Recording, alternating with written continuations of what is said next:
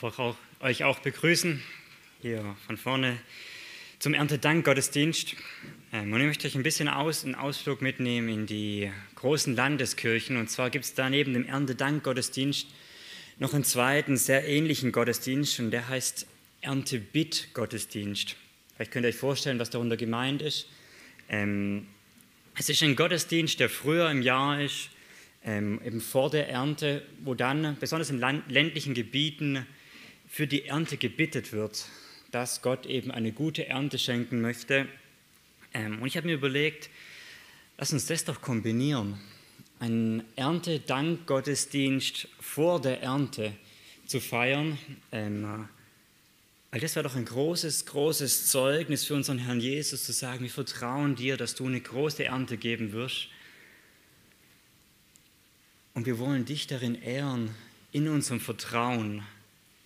Und es würde doch sicherlich auch einen großen Einfluss auf unser Leben haben, wie wir unser Leben leben, mit diesem Vertrauen, dieser Gewissheit zu wissen, Gott wird eine große Ernte geben, obwohl sie noch gar nicht da ist. Wir wollen heute einen Text anschauen, der uns genau da hineinführt, und zwar in 1. Korinther 15. Der soll uns genau in diese Thematik hineinführen. Und zwar die Perspektive vor der Ernte auf die Ernte, die kommen wird. Ich möchte ein paar Verse im Zusammenhang lesen, ähm, dass wir wissen, in welchem Rahmen dieser Text steht und möchte die Verse 3 und 4 lesen aus diesem Kapitel raus.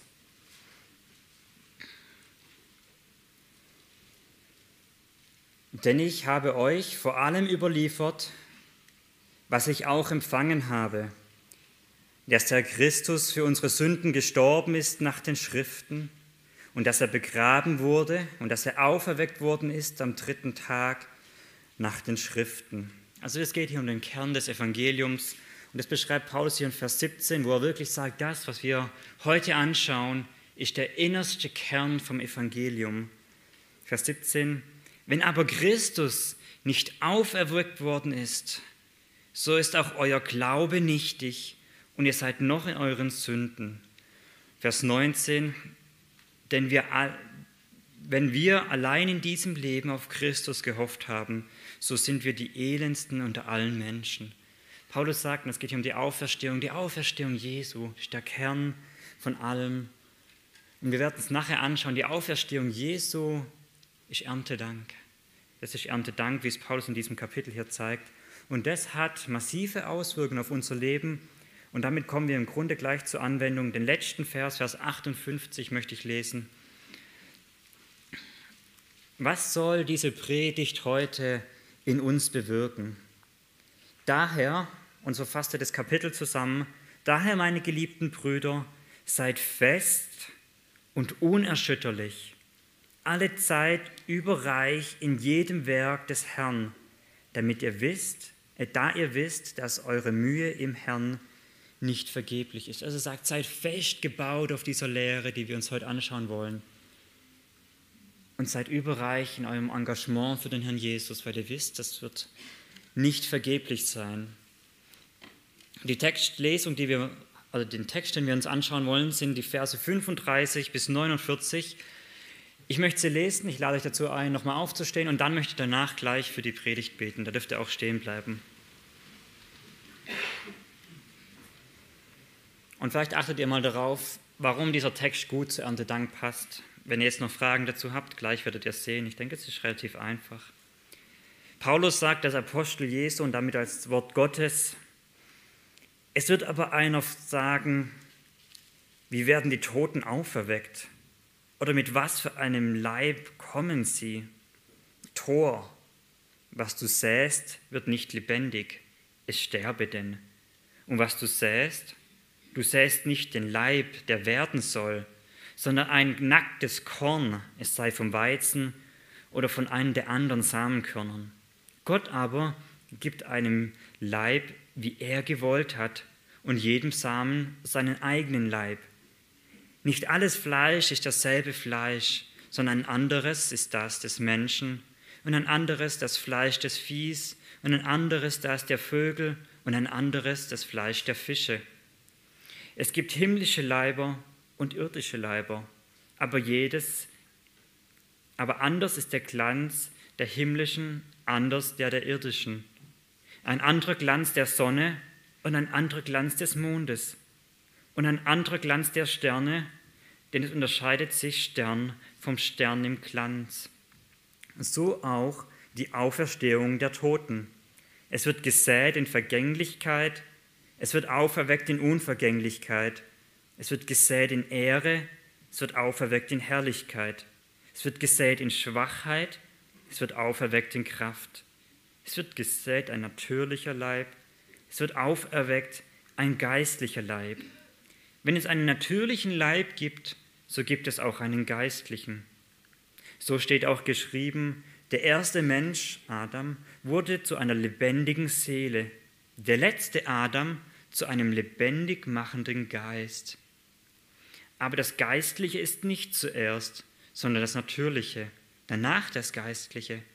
Der erste Mensch ist von der Erde, irdisch, der zweite Mensch vom Himmel.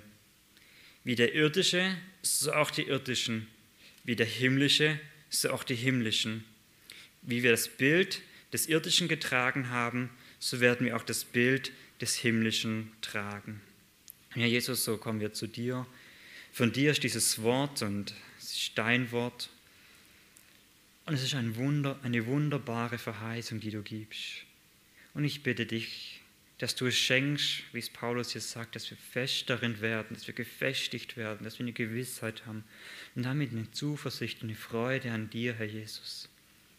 Und ich bitte dich weiter, dass das uns Motivation ist, uns für dich einzusetzen, weil wir wissen, es ist nicht vergeblich, sondern es ist für die Ewigkeit, wenn wir uns für dich einsetzen. Jesus, bitte, so nimm dieses Wort, das, lass es aufgehen, lass es Frucht bringen, lass es nicht auf toten Boden fallen, sondern es ist für dich, für deine Ehre, für dein Volk, für dein Reich und für deine Herrlichkeit Frucht bringt. Amen.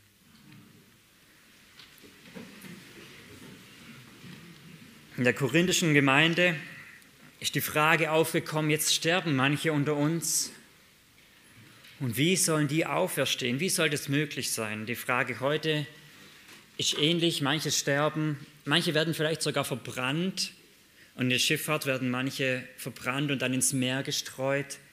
Und wie soll das möglich sein, dass dieser kaputte Leib, der so in Tausenden, Abertausende Einzelstücke zerfallen ist, weit zerstreut. Wie soll das funktionieren, dass dieser Leib aufersteht?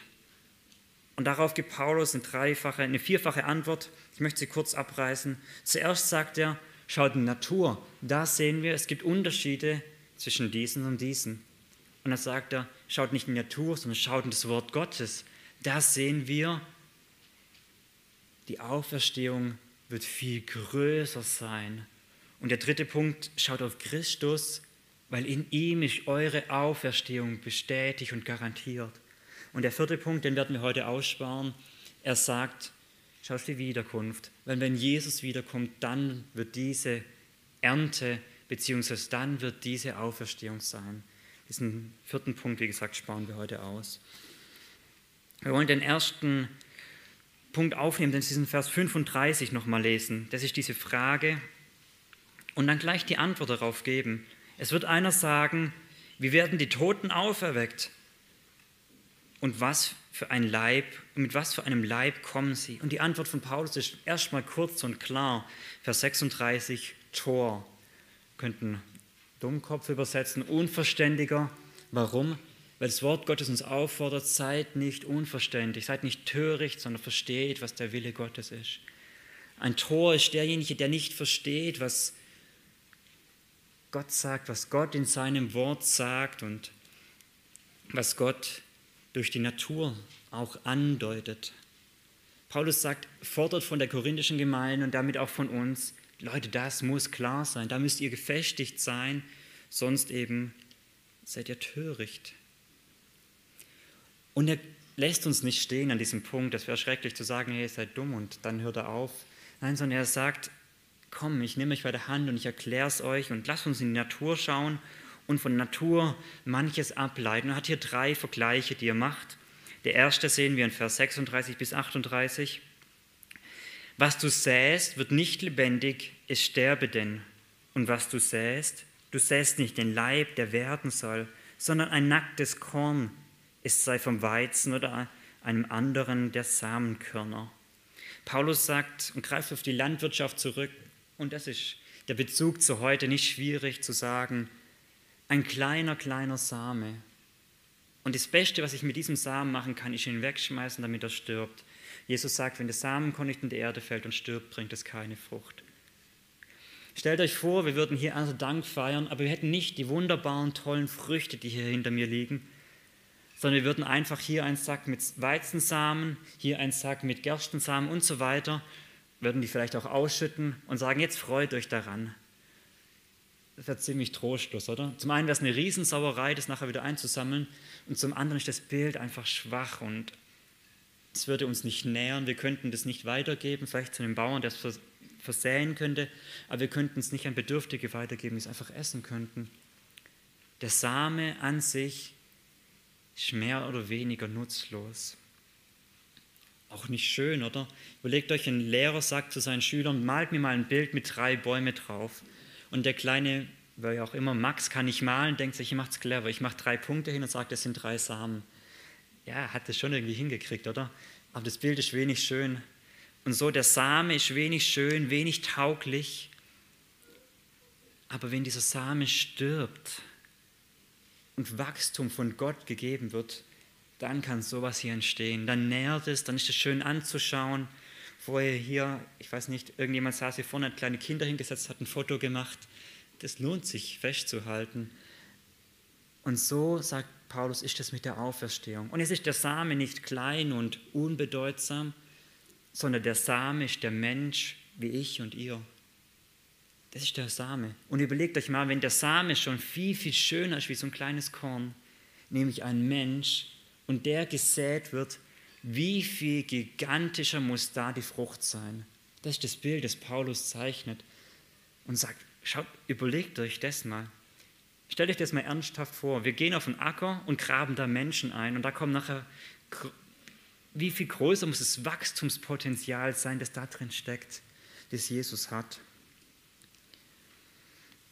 Mit dem ersten Bild sagt Paulus, wir haben ein gigantisches Wachstumspotenzial. Wie von Weizenkorn zum Weizenbrot, so von Mensch zu Auferstehungsleib, ohne es genauer zu beschreiben. Und wichtig noch in Vers 38, Gott aber gibt einem jeden Leib. Es ist das Werk Gottes, das er vollbringt. Das ist das Werk Gottes in dieser Schöpfung, was wir hier sehen können, ist das Werk Gottes in der Auferstehung. Und Vers 39, ich lese ihn uns, hat Paulus einen zweiten Vergleich. Nicht alles Fleisch ist dasselbe Fleisch, sondern ein anderes ist das des Menschen und ein anderes Fleisch des Viehs und ein anderes das der Vögel und ein anderes das der Fische. Denkt an die letzte Grillparty zurück, an das letzte Grillfest oder den letzten Braten. Dieses Bild, wir haben unterschiedliche Fleischsorten. Das habt ihr vermutlich noch nie Menschenfleisch auf dem Grill gehabt, das bleibt doch hoffentlich so. Aber Vieh und Fisch und Vögel oder Geflügelfleisch, das kennen wir alle. Und selbst mich als einer, der beim Grillen, beim Essen dabei ist und nicht, beim, nicht das Fleisch aussucht, ich verstehe den Unterschied zwischen einem Geflügel, einer Pute und einem Rindersteak, oder? Selbst das verstehe ich. Und wir können das begreifen, was Paulus hier sagt. Er sagt, es ist unterschiedliches Fleisch.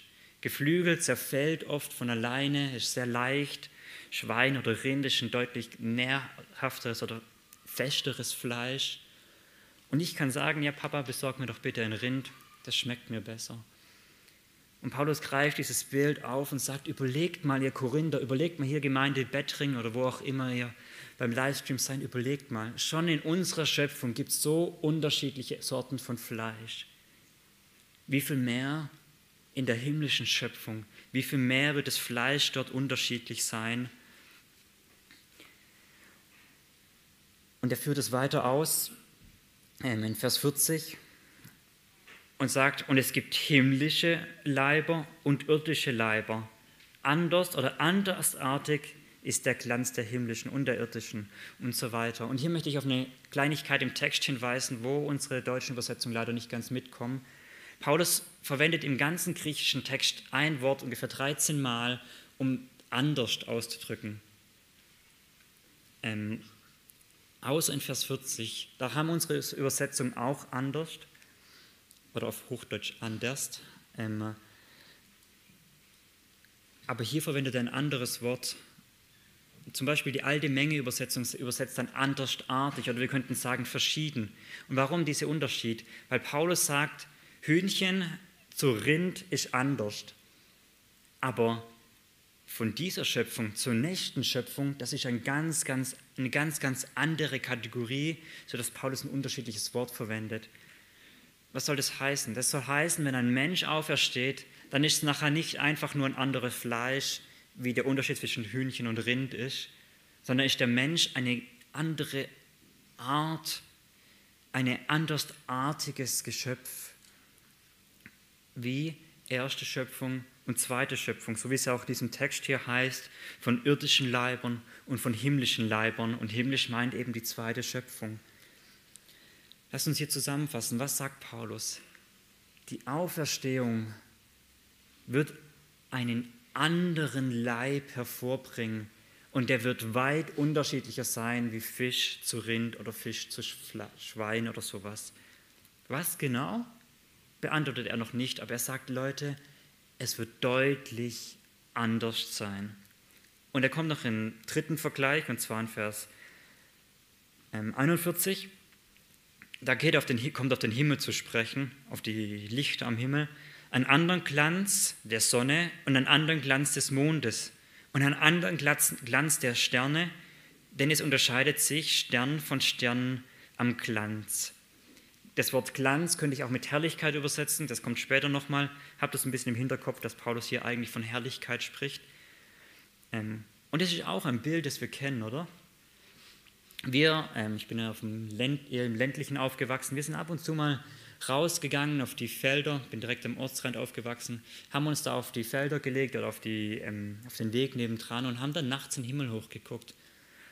Wenn ich das so in einem Auge vorstellt, vor allem inneren Auge, was sieht man? Ich sehe den großen Mond, wenn nicht gerade Neumond ist, und ich sehe die einzelnen Sterne. Und was Paulus hier sagen will, ist nicht schwierig zu verstehen, oder? Er sagt, schaut, das eine leuchtet stark, das andere schwach. Und dann erinnert euch an die Sonne tagsüber, wir können gar nicht, raus, gar nicht reinschauen, so gewaltig. Und sagt Paulus, schaut, da gibt es Unterschiede. Wie viel mehr dann in der Neuschöpfung dies ist. Vielleicht müssen wir an dieser Stelle kurz ein, äh, ein Wort dazu verlieren, dass Paulus hier nicht wissenschaftlich schreibt. Manche könnte sagen, und der meint, der weiß es gut und hat dann auch recht, zu sagen, schau, Sterne sind doch Sonnen. Eigentlich sind Sterne sowas wie Sonnen. Ähm, deshalb, Paulus hat ja hier Unrecht. Nein, was Paulus hier nicht, Paulus möchte keine Doktorarbeit in Physik oder Astrologie schreiben oder sowas, sondern Paulus möchte die Auferstehung erklären und erklärt deswegen Bilder, die wir Menschen verstehen können. Und es ist ein Bild, das wir verstehen können. Ähm, was möchte er sagen? Er möchte sagen, liebe Korinther, schaut mal in die Schöpfung. Da seht ihr doch schon, dass es unterschiedliche Leuchtkräfte gibt manches ist heller, manches ist weniger hell, ist dann so unvorstellbar, dass der neue Körper eine andere Herrlichkeit haben wird wie der jetzige, dass es eine andere Strahlkraft geben wird. Wie das genau aussieht, das erkläre ich euch noch gar nicht, das möchte ich euch noch gar nicht sagen.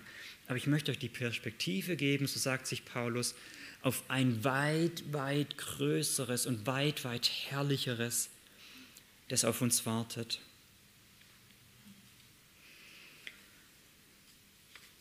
Lasst uns hier einen Strich drunter machen unter dem bis jetzigen Teil und zusammenfassen. Was sagt Paulus? Paulus sagt, schaut die Samenkörner an, von klein zu groß.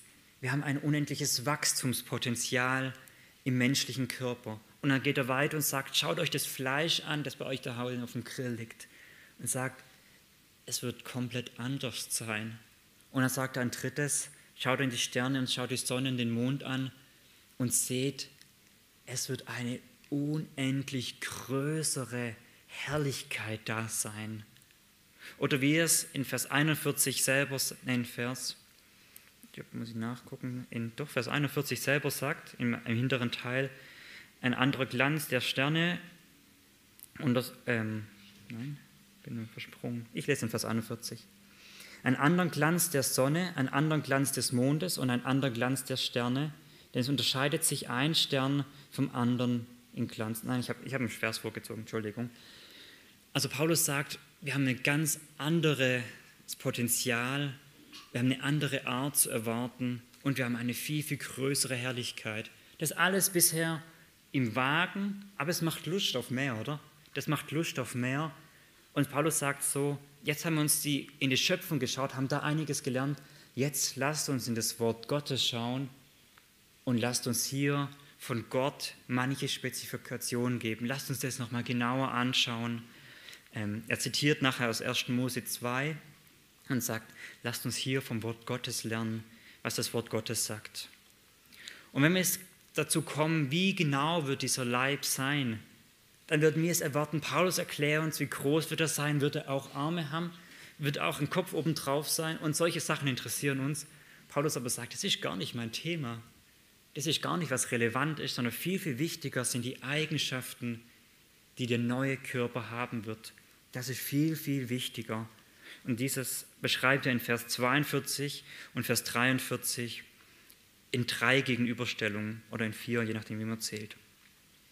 So auch die Auferstehung der Toten. Es wird gesät in Vergänglichkeit.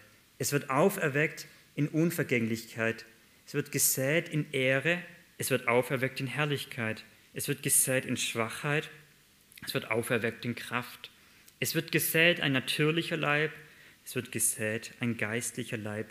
Wenn es einen natürlichen Leib gibt, so gibt es auch einen geistlichen. Paulus nimmt jetzt drei Gegensätze und sagt, schau, so ist der irdische Mensch, und das sind wir alle miteinander, und sagt, im Kontrast dazu ist der geistliche Mensch.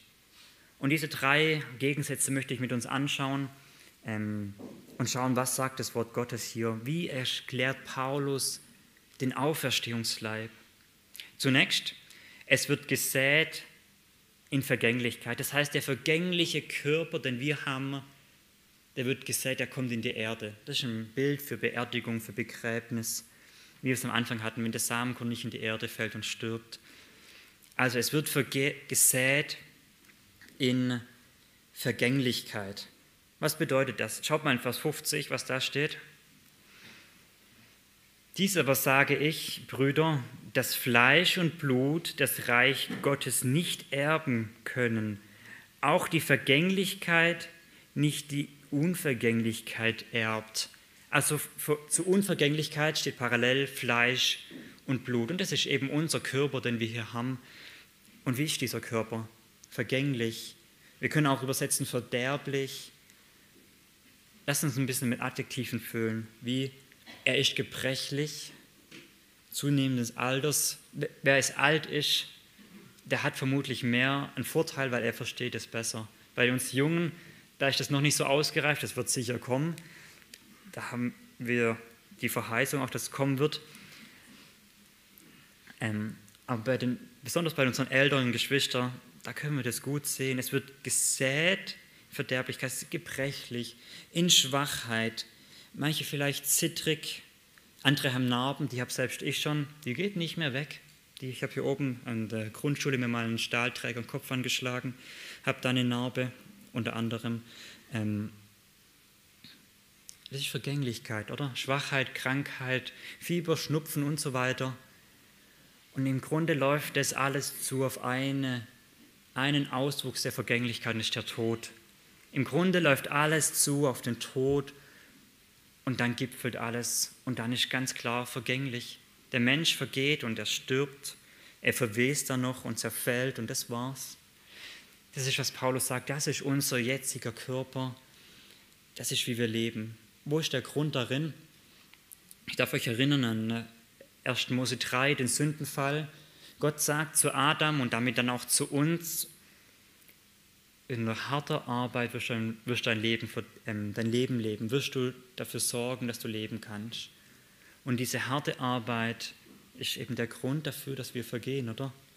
Und diese harte Arbeit führt irgendwann dazu, dass du sterben wirst und zurück zum Staub werden wirst. Das ist das, das ist der Grund, warum Paulus hier von Vergänglichkeit spricht. Paul, Paulus dann in Römer 8 spricht, dass die Schöpfung unter Vergänglichkeit versklavt ist, eben wegen dem Sündenfall, und dass die Schöpfung seufzt darin und wartet auf die Erlösung. Das ist der jetzige Körper und der kommt in die Erde und was geht auf? An Frucht ein unvergänglicher Körper. Das heißt, wir können das jetzt alles rumdrehen, was wir gerade hatten. Schmerzen, Altersschwächen, Leid, vielleicht Knochenbrüche, Narben, all das, was wir gerade aufgezählt haben, können wir alles rumdrehen. Das wird nicht mehr sein. Das ist nicht mehr vergänglich. Oder anders ausgedrückt, all diese kleinen und vielen Schritte hin zum Tod, kein einziger wird mehr sein, sondern sind alle Vergangenheit und es gehört alles nicht mehr dazu. Paulus sagt beispielsweise in 1. Timotheus, dass Jesus Christus in die Gnade Leben und Unvergänglichkeit ans Licht gebracht hat. Wir können Unvergänglichkeit auch damit übersetzen, das ist pures und reines Leben und nichts mehr, was im Weg steht, was unser Leben hindern würde. Oder wenn wir zusammen in Offenbarung 21 gehen, dann können wir ähm, diese bekannten Worte aus Vers 4 lesen, wo Johannes diesen Blick auf die Ewigkeit gibt und sagt, so wird es sein im Himmel, wenn die Menschen dort sind. Da heißt es dann in Vers 4, Offenbarung 21, Vers 4, und er wird jede Träne von ihren Augen abwischen und der Tod wird nicht mehr sein, noch Trauer, noch Geschrei, noch Schmerz, Schmerz wird mehr sein, denn das Erste ist vergangen.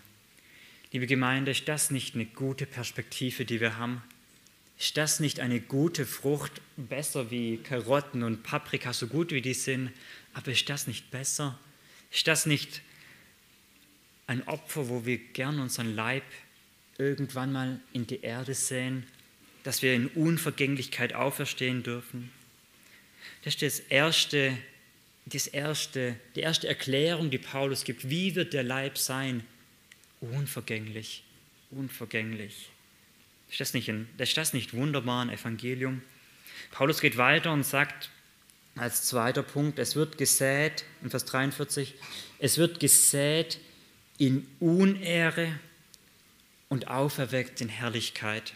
Was meint Unehre? Unehre meint, Menschen ehren Gott nicht. Menschen ehren Gott nicht. Da ein Text, wo das Paulus gut erklärt ist in Römer 1, den wollen wir aufschlagen. Ähm, in Römer 1, wo Paulus die Grundanklage gegen den Menschen hervorbringt und im Grunde sagt, ihr seid unehrenhaft. Das heißt, uns alle, die wir hier sitzen, sind von unserem Leib her, von unserem Körper her unehrenhaft. Und er erklärt hier Paulus in Römer 1 ab Vers 23, da spricht über die Menschheit und sie haben die Herrlichkeit des unvergänglichen Gottes verwandelt in das Gleichnis seines, eines Bildes vom vergänglichen Menschen, von Vögeln und von vierfüßigen und kriechenden Tieren. Darum hat sie Gott dahingegeben, in die Begierden ihrer Herzen, in die Unreinheit ihrer Leiber untereinander zu schänden denn die, welche die Wahrheit Gottes in die Lüge verwandelt und dem Geschöpf Verehrung und Dienst dargebracht haben, statt dem Schöpfer, der gepriesen ist in Ewigkeit. Amen. Also er spricht davon, dass sie dem Geschöpf Ehre dargebracht haben und damit Gott entehrt haben. Das ist das gleiche Wort wie bei Paulus und Römer in 1. Korinther 15. Sie haben Gott entehrt durch ihre Sünden. Was das für Sünden sind, könnt ihr in den Folgeversen nachlesen. Der Mensch entehrt von seiner Natur aus Gott durch seine Sünden. Und Paulus sagt, diesen Leib, und das ist doch wunderbar, der wird gesät. Das heißt, der kommt weg. Ist das nicht wunderbar? Und er sagt dann, wir gehen zurück in den Korintherbrief, er sagt dann, es wird auferweckt in Herrlichkeit. Es wird auferweckt in Herrlichkeit. Unehre im Gegensatz zur Herrlichkeit. Und dieses Bild ist jetzt nicht, dass der Mensch einfach nur in diesem Level höher steigt. Vorher hatten wir Vergänglichkeit und Unvergänglichkeit, das sind die gleichen Worte. Aber diesmal steigert Paulus das noch mehr und sagt nicht einfach nur Unehre und Ehre, sondern er sagt Unehre und Herrlichkeit. Das ist das gleiche Wort, was wir vorher bei den Sternen hatten, die gestrahlt haben. Das ist das gleiche Wort. Unehre und Herrlichkeit. Und wenn wir uns überlegen, was bedeutet Unehre, was bedeutet dann Herrlichkeit? Der Mensch, der neu geschaffen wird in Christus, in der Wiederkunft, der zu Christus gehört, wird ein Leben führen voll und ganz zur Verherrlichung Jesu Christi, zur Verherrlichung Gottes. Weil er hat jetzt einen Leib, der Gott verherrlicht. Das bedeutet, er sündigt nicht mehr. Das bedeutet weiter, er entehrt Gott nicht mehr. Er hat keinen Götzendienst mehr. In Offenbarung 21, wieder in diesem Text von vorher, sagt dann Johannes sogar, das Volk Gottes wird im Himmel die Herrlichkeit Gottes haben. Das heißt, wir werden einen vollkommenen Lebenswandel haben, der Gott angemessen ist und der Gott ebenwürdig ist, frei von Sünde, immer darauf bedacht, was Gott gefällt. Dieses Lied Soli Deo Gloria oder dieser Ausspruch von den Reformatoren, das wird unser ganzes Leben kennzeichnen. In jedem Moment, in jedem Abendzug die Ehre Gottes suchen und ihn anbeten und das von Freuden und das mit großer Freude. Und weiters bedeutet ein zweites, liebe Gemeinde, das wird eine Zeit sein, wo wir kein einziges Mal mehr einen anderen Menschen betrüben, weil wir an ihm sündigen. Und vor allem, wo wir den Herrn Jesus kein einziges Mal mehr betrüben, weil wir gegen ihn sündigen werden.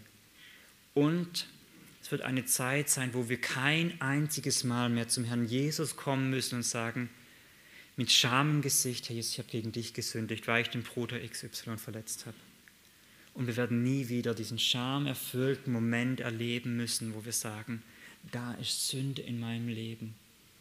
Das wird vergangen sein. Warum? Weil Jesus Christus uns einen Leib gibt, der nur noch die Herrlichkeit Gottes im Zentrum hat und nur noch danach lebt. Ist das nicht gut? Jeder, der gekämpft hat in der letzten Woche mit Sünde und es gehasst hat, ist das nicht gut? Diese Perspektive, diese Hoffnung, die wir haben können, das wird alles Geschichte sein.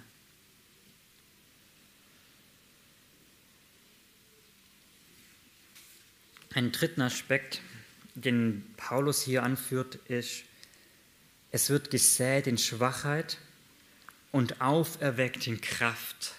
Was heißt Schwachheit und Kraft? Der jetzige Mensch, wir als Menschen, haben eine gewisse Kraft für diese Welt. Wir können vielleicht, wenn wir kompetent sind, Häuser bauen. Wir können Autos herstellen, waschen, reparieren, was auch immer. Wir haben eine gewisse Kompetenz für diese Welt.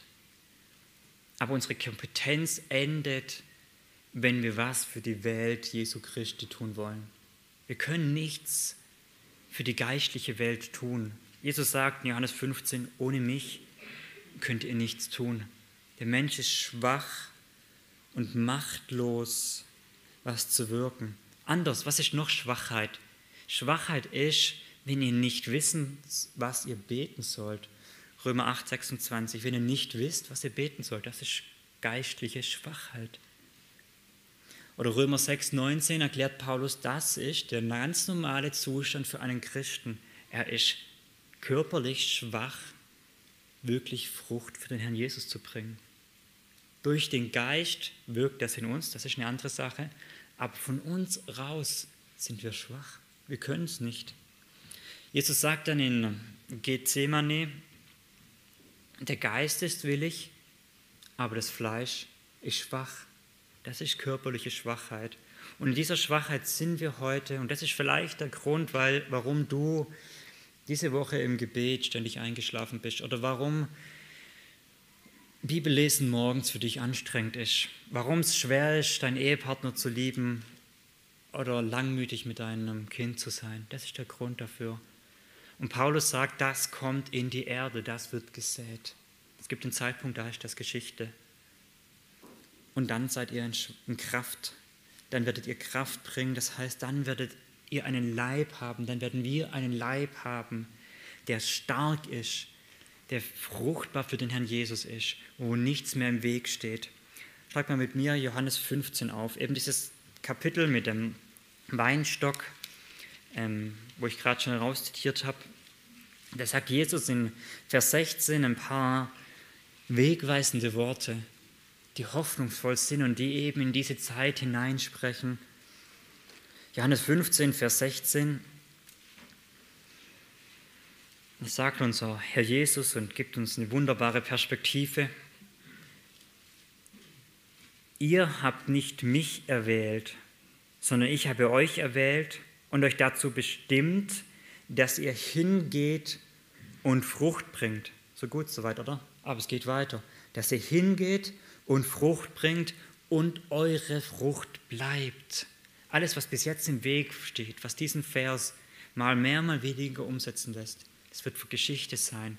Wir werden Frucht bringen können, die bleibt. Wir merken, das ist ganz eng verbunden mit der Herrlichkeit, ganz eng damit verbunden. Wir werden ein Leben voll von Frucht für den Herrn Jesus bringen. Ich gebe nochmal einen kurzen Ausblick in Offenbarung 20. Wir wollen es nicht aufschlagen. Offenbarung 21, das neue Jerusalem. Da sagt dann Johannes, okay, manche schlagen es auf, wir schlagen es auf. Offenbarung 21 nochmal. Ähm, Vers 24. Da ist ein Teil von dieser Frucht beschrieben in Bildersprache, was wir tun werden. Offenbarung 21, Vers 24, so wird der Himmel sein, so wird die Vollendung sein, so wird es im neuen Leib sein. Und die Nationen werden in ihrem Licht wandeln, also im Licht des Lammes und der Stadt, in ihrem Licht wandeln. Und die Könige der Erde bringen ihre Herrlichkeit zu ihr und so weiter. Komm, ich lese weiter. Und ihre Tore werden bei Tag nicht geschlossen werden, denn die Nacht wird dort nicht sein und man wird die Herrlichkeit und die Ehre der Nationen in sie bringen. Das ist Ernte, oder? In die Stadt hineinbringen. Das ist das Fruchtbringen. Das ist die Perspektive, auf die wir hoffen, auf die wir warten, wenn der Jesus wiederkommt. Das ist das, was uns Paulus in 1. Korinther 15 verheißt. Lasst uns zusammenfassen. Was verheißt uns Paulus? Er verheißt uns, von Schmerz, von Leid, von Vergänglichkeit geht es hin zu Unvergänglichkeit. Er, ver er verheißt uns von Unehre, geht es hin zur Herrlichkeit, von Schwachheit hin zu Kraft. Oder wie er selber in Vers 44 zusammenfasst, das ist der Vers von vorher, den ich gesucht habe. Und es wird gesät ein natürlicher Leib, es wird auferweckt ein geistlicher Leib. Es gibt einen irdischen Leib, natürlich eigentlich seelisch heißt es hier im Griechischen, aber ein Leib von dieser Welt, der wird in die Erde geschmissen werden. Und diesen Leib könnt ihr euch umschauen, dann seht ihr diese Leibe zu genügen. Es wird auferweckt, ein geistlicher Leib. Ist das nicht toll? Ist das nicht eine tolle Verheißung? Und was geistlich heißt, haben wir uns zu Genüge angeschaut.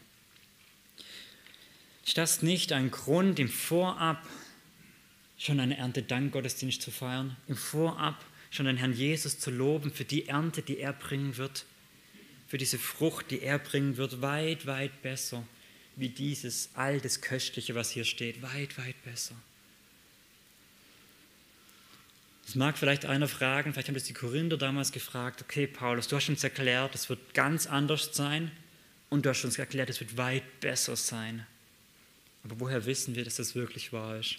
Woher haben wir die Garantie, dass sich diese Prophetie erfüllen wird?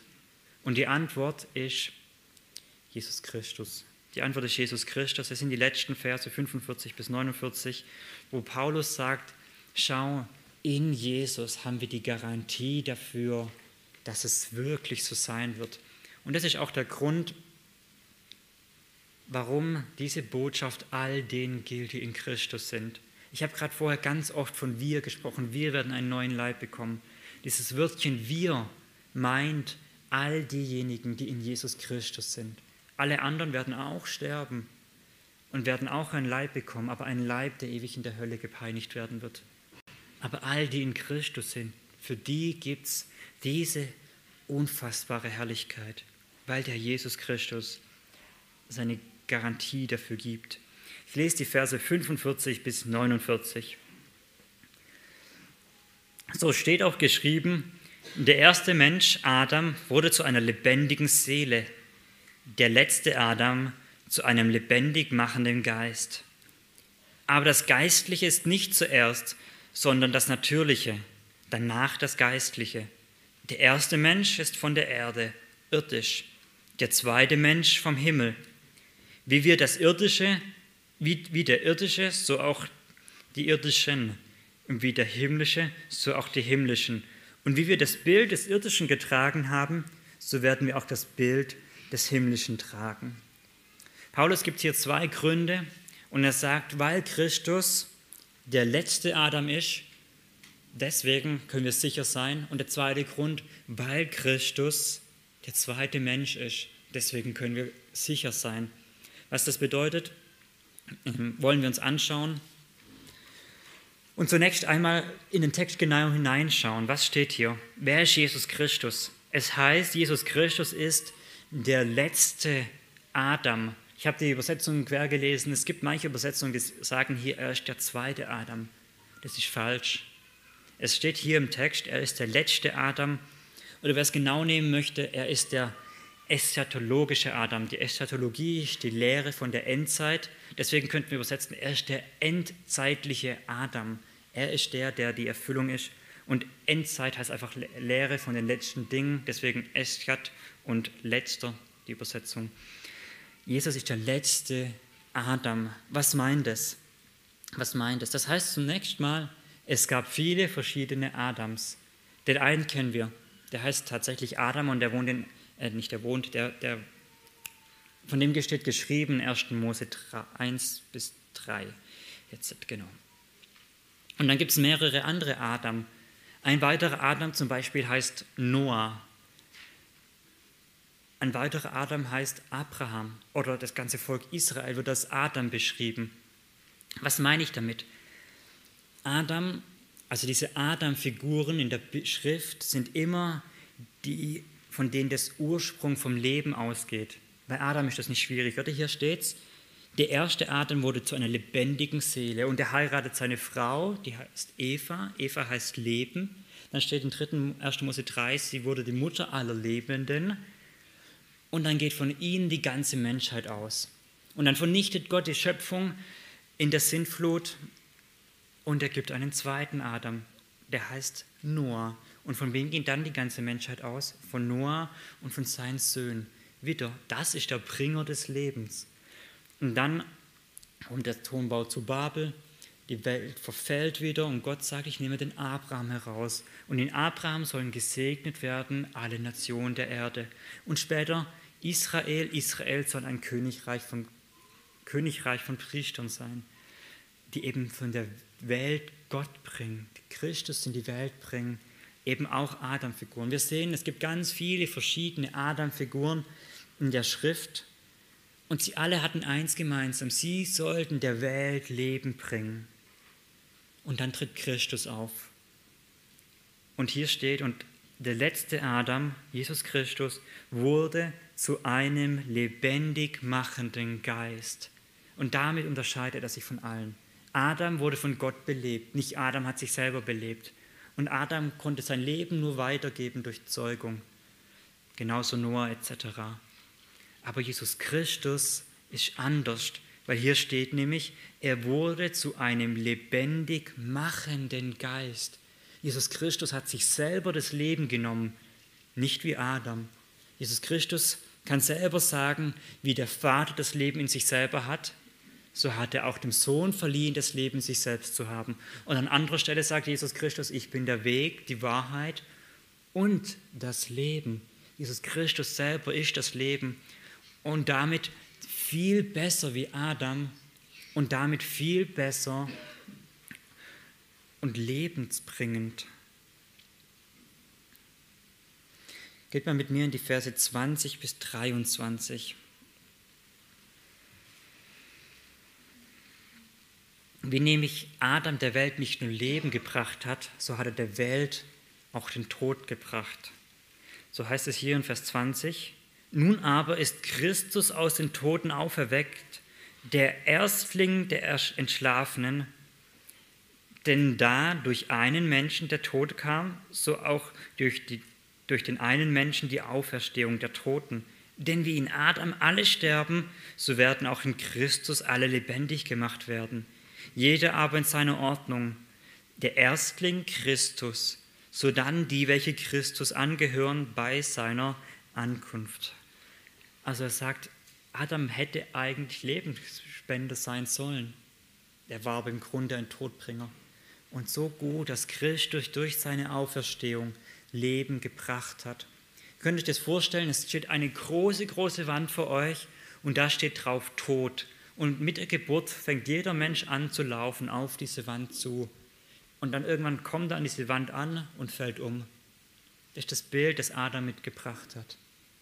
Aber Christus auch, er läuft auf diese Wand zu, er stirbt auch, aber er durchbricht diese Wand und schlägt ein Loch hinein.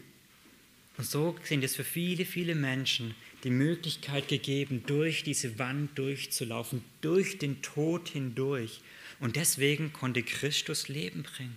Und deswegen ist Christus die Garantie für die Auferstehung. Jesus Christus ist die Garantie dafür, dass alle, die zu ihm gehören, auferstehen werden, weil er der wahre Lebensgeber ist, weil er der letzte Adam ist. Vers 47 bis 49 beschreibt uns dann Christus als den zweiten Menschen. Jetzt haben wir den zweiten drin. Jesus ist der zweite Mensch vom Himmel. Und was bedeutet das? Es bedeutet, es gibt zwei Menschheiten.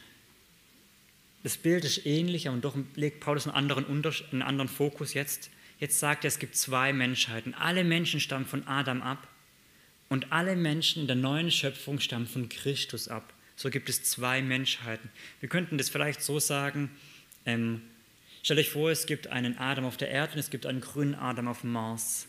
Und der Adam hat viele Nachkommen, das sind dann wir, und dann gibt es ganz viele grüne Marsmännchen. Dann würden sie sagen, wir haben zwei Adam. Versteht dieses Bild? Bloß mit Christus ist das halt ineinander verwirrt, weil diese Menschen sind zum Teil die gleichen.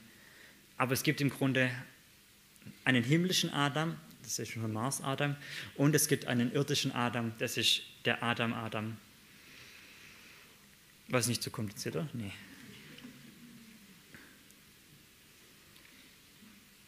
Genau, also es gibt zwei Menschen oder zwei Prototypen, wenn wir so sagen wollen, die für ganze Menschheiten stehen.